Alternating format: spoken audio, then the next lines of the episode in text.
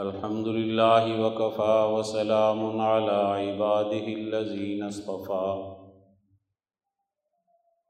أما بعد فأعوذ بالله من الشيطان الرجيم بسم الله الرحمن الرحيم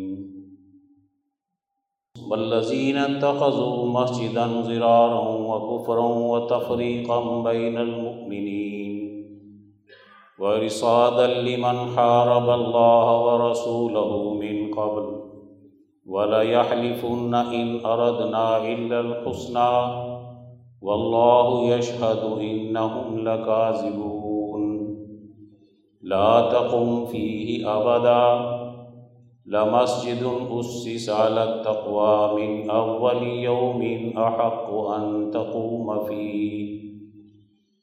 فيه رجال يحبون أن يتطهروا والله يحب المطهرين صدق الله العظيم قال النبي صلى الله عليه وسلم كانت بنو إسرائيل تسوسهم الأنبياء كلما هلك نبي خلفه نبي آخر. ألا لا نبي بعدي سيكون خلفاء فيكسرون. او كما قال علیہ الصلاۃ والسلام، میرے انتہائی قابل احترام معزز حاضرین، اہل پشاور کو، اہل خیبر پختونخوا کو، اس مرکز کے قیام پر مبارکباد پیش کرتا ہوں۔ آپ لوگوں نے بڑی محنت اور جد و جہد کے ساتھ اپنے ہی وسائل سے اس ادارے کو قائم کرنے کی بہترین کوشش کی ہے۔ اللہ کی جانب سے انسانیت کی ترقی کا عطا کردہ ایک نظام، ایک سسٹم، ایک پروگرام ہے۔ اور پھر نبی کریم صلی اللہ علیہ وآلہ وسلم سے لے کر قیامت تک اس دین کا تاریخی تسلسل قائم رہے گا۔ یہ ایک جامع دین ہے۔ ایک نظام حیات ہے۔ جو اللہ نے اپنے انبیاء کرام کے ذریعے سے ہمیں عطا کیا ہے۔ اور پھر انبیاء کرام نے اپنے حواریین، اپنے صحابہ میں اس کو منتقل کیا ہے۔ اور پھر صحابہ اکرام سے تابعین، تبا تابعین فقہائے امت صوفیہ اکرام، عادل حکمران اور سسٹم کے ذریعے سے یہ آج دین ہم تک پہنچا ہے۔ معاشرے میں اتار چڑھاؤ ہوتا ہے۔ کبھی شیطانی نظام بھی غالب آ سکتا ہے۔ اور اللہ کا عطا کردہ دین کا نظام بھی غالب آتا ہے۔ ہر ایک کے اپنے اصول، قاعدے اور ضابطے۔ ایک وقت میں ابراہیم علیہ السلام ایک مرکز بنا رہے ہیں، بلکہ دو مراکز بنا رہے ہیں۔ بیت المقدس کا بھی اور بیت اللہ کا بھی۔ یہ اللہ تعالیٰ کی وحدانیت کے مراکز تھے، جس سے کفر و شرک کا نظام ٹوٹتا ہے، جو نمرودی طاقت نے عقائد خراب کیے اور وہاں کے علماء نجوم نے علم نجوم کو اللہ تعالیٰ کی ذات تک پہنچنے کا ذریعہ نہ بنا کر گمراہی پیدا کی۔ ابراہیم علیہ السلام نے صحیح دین کا تعارف کرا کر، دین حنیف کا، اس گمراہی سے قوم کو نکالا ہے۔ اور اس کو غالب کرنے کے لیے دو بڑے مراکز بنائے ہوئے، ایک بیت المقدس ہے اور ایک بیت اللہ ہے۔ زمانے کے گزرنے کے ساتھ بیت اللہ پر کفر و شرک کی طاقتوں کا غلبہ ہوا۔ تو پھر بیت اللہ کے اندر ہی تین سو ساٹھ بت بھی رکھے گئے جو شرک کی علامت اور نشانی تھی نبی کریم صلی اللہ علیہ وسلم نے آ کر بیت اللہ کو آزادی دلانے کی جد وجہد کی، اس کی حقیقی عظمت کو بیان کرنے کی جد وجہد کی۔ ان طاقتوں سے اس مرکز کو آزادی دلائی جو طاقتیں ابراہیم علیہ السلام کا نام لے کر ابراہیم علیہ السلام کے دین کو فنا کر رہی تھی۔ ابراہیم علیہ السلام بدھ شکن تھے اور جو مکہ معظمہ پر طاقتیں غالب تھی وہ بت پرست تھی آپ صلی اللہ علیہ وسلم کی اس ماہ مبارک میں ولادت باسعادت ہوتی ہے اور دنیا کے نقشے میں ایک بہت بڑے انقلاب کا آغاز ہوتا ہے۔ بڑی تبدیلی آنے کی بات ہوتی ہے۔ آپ کا اس دنیا میں تشریف لانا ایک بہت بڑا واقعہ ہے۔ اور پھر نبوت سے پہلے کی زندگی آپ کی صادق اور امین کی بہترین زندگی۔ آپ صلی اللہ علیہ وآلہ وسلم نے غار حرا میں وقت گزارا اور اللہ کی تجلیات کے ساتھ تعلق قائم کیا اور روحانی ترقی حاصل کی۔ بیت اللہ سامنے ہوتا تھا۔ اس روحانی ترقی کے نتیجے میں آپ پر وحی آتی ہے، آپ کو نبوت ملتی۔ اس نبوت کے ملنے کے بعد سب سے بڑا کارنامہ آپ کا کیا ہے؟ آپ کی بیست آپ کی نبوت، آپ کی ولادت باسعادت سے بھی بڑا واقعہ ہے۔ اور جتنے بڑے بڑے واقعات آتے ہیں تو پھر نئی راہیں کھلتی ہیں۔ جمود ٹوٹتا ہے۔ عقل و شعور کام میں آتا ہے۔ نئی راہیں قیامت بھی آئے گی۔ تو اگلی ترقیات کے راستے کھلتے چلے جائیں گے۔ اور یہ دنیا کی عالم شہادت اگلی ترقیات کی حامل نہیں بن سکتی۔ انقلابات آتے ہیں تو انقلاب سے پہلے کے جو حالات ہوتے ہیں وہ بڑے مخدوش ہوتے ہیں، بڑے پریشان کن ہوتے ہیں۔ انقلاب سے پہلے کے حالات میں بھوک ہوتا ہے افلاس ہوتی ہے، نفرتیں ہوتی ہیں، عداوتیں ہوتی ہیں، دشمنیاں ہوتی ہیں، خاندانی عصبیتیں ہوتی ہیں، مذہبی عصبیتیں ہوتی ہیں، جہالت کا غلبہ ہے، ایک ضد ہوتی ہے، عقائد بھی خراب، معاملات بھی خراب، اجتماعیت بھی نہیں، اور ظالم طاقتوں کا غلبہ ہوتا ہے۔ اس غلبے کو کیسے توڑنا ہے؟ اور اس کی جگہ پر ایک صحیح نظام کیسے لے کر آنا ہے؟ نبی کریم صلی اللہ علیہ وآلہ وسلم کی جو بنیادی محنت ہے نبوت ملنے کے بعد، وہ حقیقت میں اس ظلم کے دور سے اور جاہلیت کے دور سے نکالنے کی جد وجہد ہے۔ آپ صلی اللہ علیہ وسلم نے مکہ معظمہ میں ایک جماعت تیار کی ہے۔ اس جماعت کا ہر کارکن تعلیم یافتہ بنایا۔ اس کا تزکیہ کیا۔ اس کو حکمت سکھائی۔ اس کو تربیت دی۔ اس کو تعلیم دی۔ تعلیم سے جہالت ختم ہوئی۔ تزکیے سے ان میں اعلیٰ کوالٹی اور صلاحیت پیدا ہوئی۔ استعداد بڑھی۔ اور تزکیے کی طاقت سے وحدت پیدا ہوتی ہے۔ اخلاق درست ہوں، وحدت پیدا ہوتی ہے۔ اخلاق خراب ہوں تو وحدت ٹوٹ جاتی ہے۔ اس جماعت کے اندر اللہ تعالیٰ فرماتے ہیں، رحماء ابئی نہ ہوں ہم نے ان کے اندر رحم دلی پیدا کر دی۔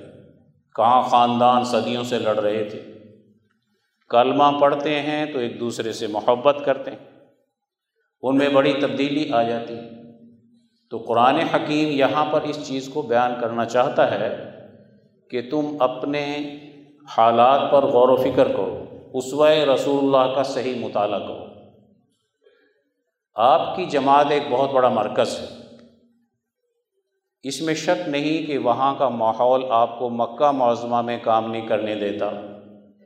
مسجد حرام میں کام نہیں کرنے دیتا۔ آپ کو تنگ کرتا ہے، بائیکاٹ کرتا ہے، گلے میں رسیاں ڈالتا ہے، صحابہ کو گھر سے بے گھر کرتا ہے، تکلیفیں پہنچاتا ہے۔ لیکن آپ صلی اللہ علیہ وآلہ وسلم محنت کر رہے ہیں اور جماعت تیار کر رہے ہیں۔ وقت کی کمی کے باعث ہم اس کی پوری تفصیلات تو نہیں بیان کر سکتے، لیکن یہ بات سمجھنے کی کہ مکی دور آپ کے جہاد اکبر کا دور ہے اور مدنی دور آپ کے جہاد اصغر کا دور ہے۔ جہاد اکبر بڑی جد و جہد کوشش۔ اس کا مطلب ہے کہ جماعت کی تیاری کا دور جہاد اکبر ہوتا ہے۔ اور جماعت کی تیاری کا معنی اس کو تعلیم کے زیور سے آراستہ کرنا ہے۔ جس جماعت کا کارکن جاہل ہوتا ہے، وہ شخصی عقیدت میں مبتلا ہوتا ہے۔ اس کے پاس پروگرام نہیں ہوتا، مشن نہیں ہوتا۔ وہ نعرے پر بہت پرجوش ہوتا ہے، بہت زیادہ جذباتی ہوتا ہے۔ لیکن تعلیم سے جاہل ہوتا ہے تو شخصیت پرستی چلتی رہتی ہے۔ اور جب کسی کارکن کی صحیح تربیت ہو اس کو تعلیم دی جائے، اس کو بھوک مٹانے کا معاشی نظام دیا جائے۔ کس طریقے سے تقسیم دولت کرنی ہے، پیدائش دولت کرنی ہے، صرف دولت کرنی ہے، کس طریقے سے امن قائم کرنا ہے، کس طریقے سے تہذیب و تمدن کو پاکیزہ بنانا ہے، عدالتی نظام کیسے دیا جائے گا؟ قانون سازی کی اہلیت کیسے پیدا کی جاتی ہے؟ حکمت کس اصول کے تحت ہم اختیار کریں تو ہم صاحب حکمت بنتے ہیں۔ گویا یہ ایک تربیت کا دور ہوتا ہے۔ جس جماعت نے یہ دور نہیں گزارا، وہ مجمع ہو سکتا ہے۔ نعرے باز اس کے عقیدت مند ہو سکتے ہیں، لیکن اس کے اندر شعور نہیں آ سکتا۔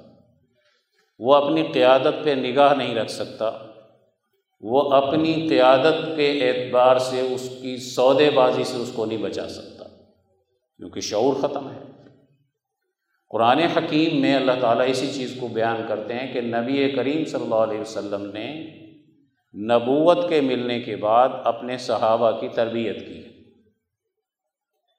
اب صحابہ کرام کی تربیت ہوئی تو مکہ معظمہ کا ماحول اس تربیت کو، اس ترقی کو، اس تحریک کو قبول نہیں کر رہا تھا۔ مخالف تھا۔ سخت مقابلہ تھا۔ دشمنوں نے انتہا کی ہوئی تھی۔ قبول کرنے کے بجائے اس کی مخالفت تھی۔ تو اب مسجد نبوی یعنی آپ نے ہجرت کی اور مسجد نبوی قائم کی۔ آپ کا ہجرت کرنا یہ سب سے بڑا واقعہ ہے۔ آپ کی ولادت باسعادت اور نبوت کے بعد سب سے بڑا واقعہ ہجرت مدینہ ہے، جس میں آپ صلی اللہ علیہ وآلہ وسلم نے ہجرت کر کے ایک مدینہ کی ریاست قائم کی ہے۔ علماء لکھتے ہیں کہ مکہ تو فتح ہوتا ہے جہاد سے۔ ظاہری جنگ سے۔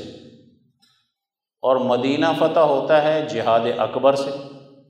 یہاں جنگ تو ہوئی نہیں، بلکہ مدینہ کے لوگوں نے تو آ کر خود استقبال کیا، آپ کا دعوت دی۔ اور وہاں مدینہ منورہ میں مرکز قائم کرنے کے لیے آپ کو لے کر گئے۔ یہ بنیاد اور اساس بنی ہے اس جماعت کے ظاہری نظام کی۔ جس کے باطن کی تربیت مکہ معظمہ میں ہو چکی تھی۔ اب وہ مرکز ہے آزادی اور حریت کا، جس کو قرآن حکیم تقوی و تہارت کے اصول پر قائم کرنے کی بات کرتا ہے اور وہ مسجد نبوی ہے۔ درمیان میں جنگیں ہوئی، جنگ بدر بھی ظاہری حکومت کا دور ہے اور اس کا سب سے بڑا کارنامہ اور شاہکار ہے۔ بڑا واقعہ ہے۔ لیکن بنیاد کہاں ہے؟ فتح مدینہ ہے۔ اس کی ریاست ہے۔ اس کے نمونے کا نظام ہے۔ اجتماعی نظام ہے۔ نمونے کا ایک نظام قائم کرنا۔ یہ نتیجہ تھا مکہ معظمہ میں جو جماعت تیار ہوئی اس کا۔ اور پھر آگے اس نے ترقی کی ہے۔ آج جماعتیں بنتی ہیں اور مدینہ کی ریاست کے قیام کی بات کرتی ہیں۔ مکی دور میں جو جماعت تیار ہونی تھی، جو کارکن تیار ہونے تھے، جو تربیت ہونی تھی، جو سیاسی شعور پیدا ہونا تھا، معاشی شعور پیدا ہونا تھا، سماجی شعور پیدا ہونا تھا، اس کی تعلیم سے ناواقف آج نظر آتے ہیں۔ اس لیے ہمارے یہاں جماعتیں نہیں ہیں، مجمع ہیں۔ آج آپ کے ساتھ ہیں، کل دوسرے کے ساتھ ہیں پرسوں پرسوں تیسرے کے ساتھ ہیں۔ تو جماعت کی تیاری اور چیز ہے۔ مجمع کا اکٹھا کرنا وہ نعرے کا تقاضا ہوتا ہے اور جماعت کی تیاری کوالٹی کا تقاضا ہوتا ہے۔ جس جماعت کی تربیت، تعلیم، تزکیے اور حکمت پر ہوتی ہے، اس کا اندرونی نظام بڑا مستحکم ہوتا ہے۔ اس کو کوئی نقصان نہیں پہنچا سکتا۔ بڑے سے بڑا دشمن اس کے مقابلے پر ناکام ہوتا ہے۔ تو آج ہم نے جس مرکز کے قیام کی تقریب میں آج ہم شریک ہیں اور جس کی افتتاحی تقریب ہے، اس مرکز کا خاص مقصد ہے کہ اپنے دوستوں کو، نوجوانوں کو تعلیم کتاب دینی ہے، اس کو جہالت سے نکالنا ہے، حلال و حرام کی تمیز بتانی ہے، آزادی اور حریت کا جذبہ پیدا کرنا ہے، امن کی سیاست سکھانی ہے۔ خوشحالی کا معاشی نظام سکھانا ہے، اصول جہاں بانی سکھانے ہیں۔ اس کو بہادر اور باہمت بنانا ہے۔ جتنا مرکز کے اندر بہادر، باہمت، صاحب تقوا صاحب استعداد اور صلاحیت لوگ پیدا ہوتے ہیں، وہی مرکز دنیا میں ایک بہترین کردار ادا کرتا ہے۔ آج اس مرکز کے قیام کا بنیادی مقصد کیا ہے؟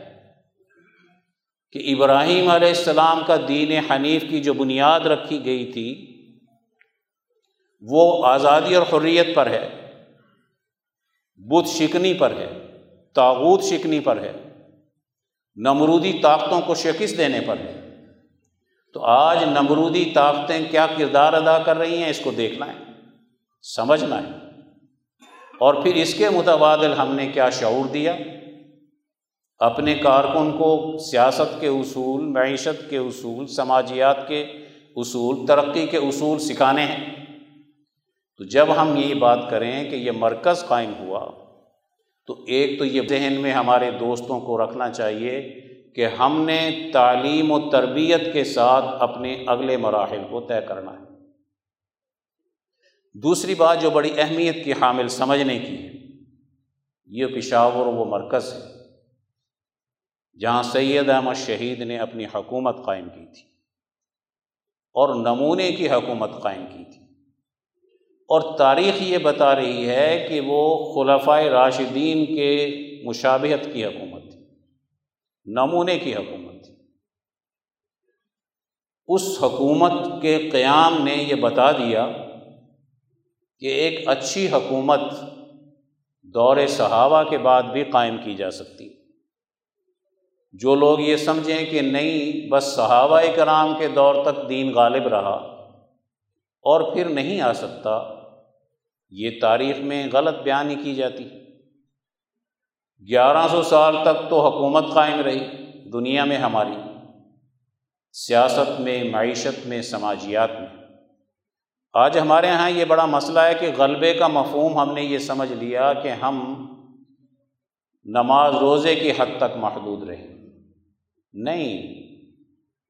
غلبے کا مفہوم یہ ہے کہ غریب، یتیم، مسکین، مظلوم طبقے کو مظلومیت اور غربت سے نکالنے کا دین اسلام کیا نظام دیتا ہے؟ وہ نظام کیا ہے؟ وہ سسٹم کیا ہے؟ اس کی تربیت حاصل کرنی۔ دور اقتصادیات کا ہے۔ جس نے اقتصادیات میں مہارت پیدا نہیں کی تو وہ یورپ کی اقتصادیات کا غلام بنے گا۔ سیاسیات کا دور ہے اور دین کی سیاسیات کی پہچان اور اس کے اصول قاعدے اور انبیاء کی سیاست کا طریقۂ کار نہ سمجھا۔ نبوی سیاست کا طریقۂ کار نہ سمجھا تو وہ یورپ کے سیاست کا غلام رہے گا۔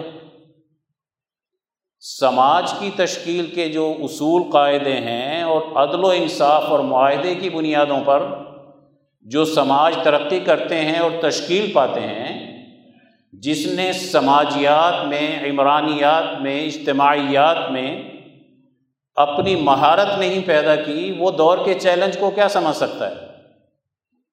اگر آج ہمارا کالج، ہماری یونیورسٹی، ہمارے مدارس دین اسلام کا معاشی سیاسی سماجی نظام اسوائے صحابہ اسوائے فقہا اسوائے علماء ربانی کی روشنی میں نہیں سمجھا سکتے، تو پھر دور کے چیلنج کا مقابلہ کیسے کر سکتے ہیں؟ کالج یونیورسٹی آئے گی تو وہ آپ کو یورپ کی سیاست پولیٹیکل سائنس پڑھائے گی، یورپ کا معاشی نظام پڑھائے گی، یورپ کا دیا ہوا تہذیب و ثقافت کا نظام پڑھائے گی۔ غلامی در غلامی۔ ہم کہتے ہیں ہم نے اس سے آزاد ہونا ہے تو متبادل کیا ہے؟ متبادل سیکھنے کا نام ہی ایک ادارے کا قیام ہے۔ ادارے کی چار دیواری کا نام ادارہ نہیں ہوتا۔ مسجد نبوی کچی ہے۔ بارش آتی ہے تو پانی ٹپکتا ہے۔ سجدہ کرتے ہیں تو زمین گرم ہے۔ اور مسجد نبوی میں بیٹھنے والا ابو بکر صدیق رضی اللہ تعالیٰ عنہ، حضرت عمر فاروق، عثمان غنی، علی المرتضیٰ، طلحہ حضرت زبیر، یہ جماعت جو کچی مسجد میں بیٹھی ہے تو کیسر و کسرا پر لرزہ تاری ہے۔ مسجد حرام میں بت رکھے ہوئے ہیں، تاریخ موجود۔ مسجد نبوی کچی ہے، مسجد حرام کو آزادی دلا رہی اس کو غلامی سے نکال رہی اس کا تیار کردہ جماعت جب اپنا ظاہری نظام بناتی ہے تو کتنا اونچا بناتی ہے؟ ریاست قائم کرتی ہے۔ آج ہم نے دیکھنا ہے کہ ہم مسجد نبوی کے کردار کے مطابق اگر اپنے ادارے کو چلا سکتے ہیں، تو یقیناً اس سے رجال کار پیدا ہوں گے۔ اور جب ادارے نااہلوں کے قبضے میں چلے جائیں، اداروں کی روح ختم ہو جائے، تو وہی ادارے بجائے فائدہ پہنچانے کے نقصان پہنچاتے ہیں۔ خواجہ معین الدین چشتی کا کیا کردار ہے اور آج وہاں کے مجاور کا کیا کردار ہے؟ وہی خانقاہ جو ہندوستان کے اندر غلبہ دین کی بنیاد فراہم کر رہی ہے، آج وہ ساری رسومات اور بدعات اور دین سے دور کرنے میں سب سے بنیادی کردار ادا کرے گی آپ دادا صاحب پر دیکھ لیجیے کون بیٹھا ہے، آپ بابا صاحب پر دیکھ لیجیے کون بیٹھا ہے۔ ان سارے علماء ربانی کی تاریخ کو دیکھ لیجیے۔ جب بھی بگاڑ آیا تو ان کو مس یوز کیا، غلط استعمال کیا۔ تو آج نتائج ہمارے سامنے دین ختم، چند رسمیں رہ گئی تو ادارے کی روح ہوتی ہے، بنیاد ہوتی ہے۔ اس کی بنیاد سید احمد شہید کی تحریک پر ہے۔ شاہ اسماعیل شہید کی تحریک پر ہے۔ اس کی بنیاد حاجی امداد اللہ مہاجر مکی کی تحریک پر ہے۔ شاہ اسحاق صاحب کی تحریک پر ہے۔ اس کی بنیادی روح جو ہے، وہ حضرت شیخ الہند کی ہے۔ آزادی اور حریت کے علماء ربانی کی ہے۔ شاملی کی میدان میں جنگ لڑنے والے علماء ربانی کی ہے۔ اس کی نسبت حضرت گنگوہی سے ہے اس کی نسبت مولانا قاسم نانوتوی سے ہے۔ اس کی نسبت جو ہے، حضرت شیخ الہند سے ہے، مفتی کفایت اللہ صاحب سے ہے، مولانا عبید اللہ سندھی امام انقلاب سے ہے، شاہ عبد الرحیم رائے پوری سے ہے۔ یہ تو وہ مشن کے لوگ ہیں جنہوں نے آزادی اور حریت کے لیے مراکز قائم کیے، پھر دارالعلوم دیوبند قائم کیا اور پھر آزادی کی تحریکات کو چلا کر دشمن کو ناکام بنانے کی حکمت عملی اختیار کی۔ آج اس روح کو زندہ کرنا ہے۔ اس روح کے ساتھ اس کا افتتاح کرنا ہے۔ ہم نے اس روح کو اس تحریکی، تاریخی تسلسل کو آگے بڑھانا ہے۔ تاریخی تسلسل سے کاٹنے والی جماعتیں بے شمار ہیں، ادارے بہت ہیں۔ کوئی فقہ سے کاٹے گا، کوئی حدیث پاک سے کاٹے گا، کوئی آپ کو تصوف سے کاٹے گا، کوئی کسی اور سے کاٹ دے گا۔ اس تحریک کی جامعیت یہ ہے کہ یہ فقہی علوم کے تاریخی تسلسل کو مانتے ہوئے ولی اللہ نظام فکر کی روشنی میں آگے بڑھتی ہے۔ یہ تصوف کے طریقے کو مانتے ہوئے آگے بڑھتی ہے، غلط اور صحیح کا پہچان کرتی ہے۔ ایک مصنوعی تصوف بھنگ پینے والوں کا ہوتا ہے، ایک حقیقی تصوف آزادی اور حریت کے رہنما کو ہوتا ہے۔ ہم نے یہاں سے جو سبق سیکھنا ہے وہ آزادی کا سیکھنا ہے، سماج کے اندر ترقی کا سیکھنا ہے۔ اس کی ترقی کے لیے ہم نے تعلیم بھی حاصل کرنی ہے، تزکیہ بھی کرنا ہے، حکمت بھی سیکھنی ہے، بہادر بھی بننا ہے شرح صدر بھی ہونا چاہیے۔ ہمارے اندر جو ہے وہ مایوسی نہ ہو، جمود نہ ہو۔ جموں تحریک نہیں پیدا کر سکتا، بزدلی کبھی دنیا کے اندر انقلاب نہیں لا سکتی۔ اس لیے بہادر بننا ہے جرت مند بننا ہے۔ اپنے اکابرین کے راستے پر چلنا ہے۔ ہمارا یہ سبق ہمیں دینے والے حضرت اقدس شاہ سعید احمد رائے پوری رحمۃ اللہ علیہ تھے۔ انہوں نے ہمیں حضرت شیخ الہند سے جوڑا ہے۔ علماء ربانی کی ایک تاریخی تسلسل سے جوڑا ہے۔ ان کا ہم پر احسان عظیم ہے۔ وہ چاہتے بڑے مجموعوں کی سیاست کر سکتے تھے۔ وہ چاہتے بڑی مالداری کی سیاست کر سکتے تھے۔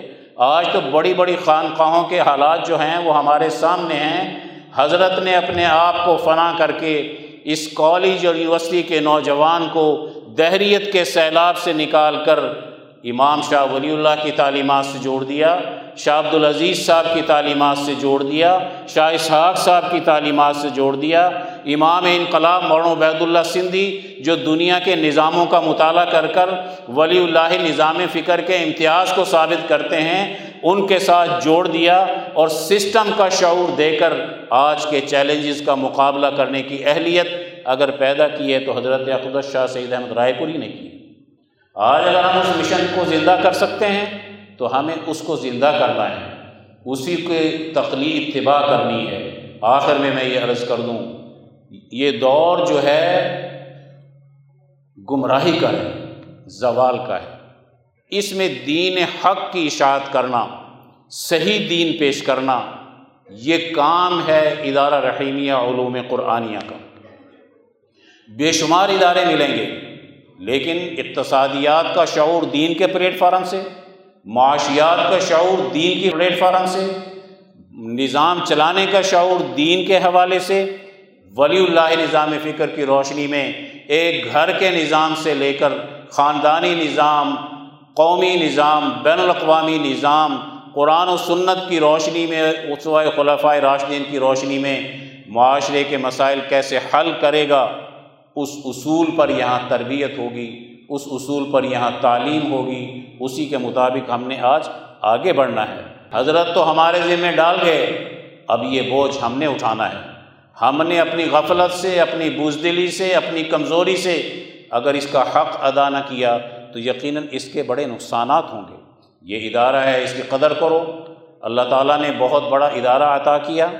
اس کو مرکز بناؤ، محنت کرو۔ انشاءاللہ سید احمد شہید کی تحریک کا تسلسل، علماء ربانی کی تحریک کا تسلسل، صحابہ کی تحریک کا تسلسل، اسی ادارے سے وابستہ ہو کر انسانی سوسائٹی کے اندر وہ اچھا نظام قائم کرے گا جس سے انسانیت میں امن قائم ہو، خوشحالی آئے، ترقی نصیب ہو۔ اللہ تعالیٰ مجھے اور آپ سب کو اہل حق کے اتباع میں قبول فرمائے۔ واخر دعوان الحمد للہ رب العالمین۔